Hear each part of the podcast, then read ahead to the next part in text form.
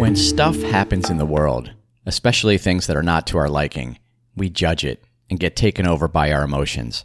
This isn't how I want things to be. Why is this happening? If only dot dot dot.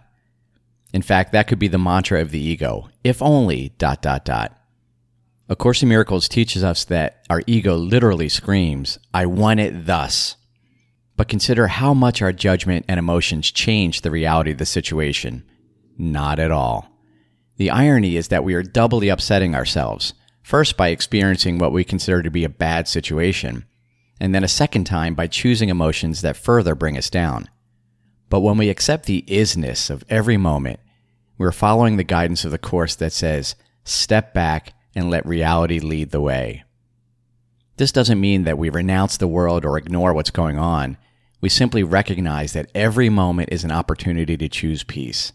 And when we make that choice, then we can address the situation in a way that will be most conducive to learning and channeling love. This road, in the words of the Course, leads away from loss of every kind.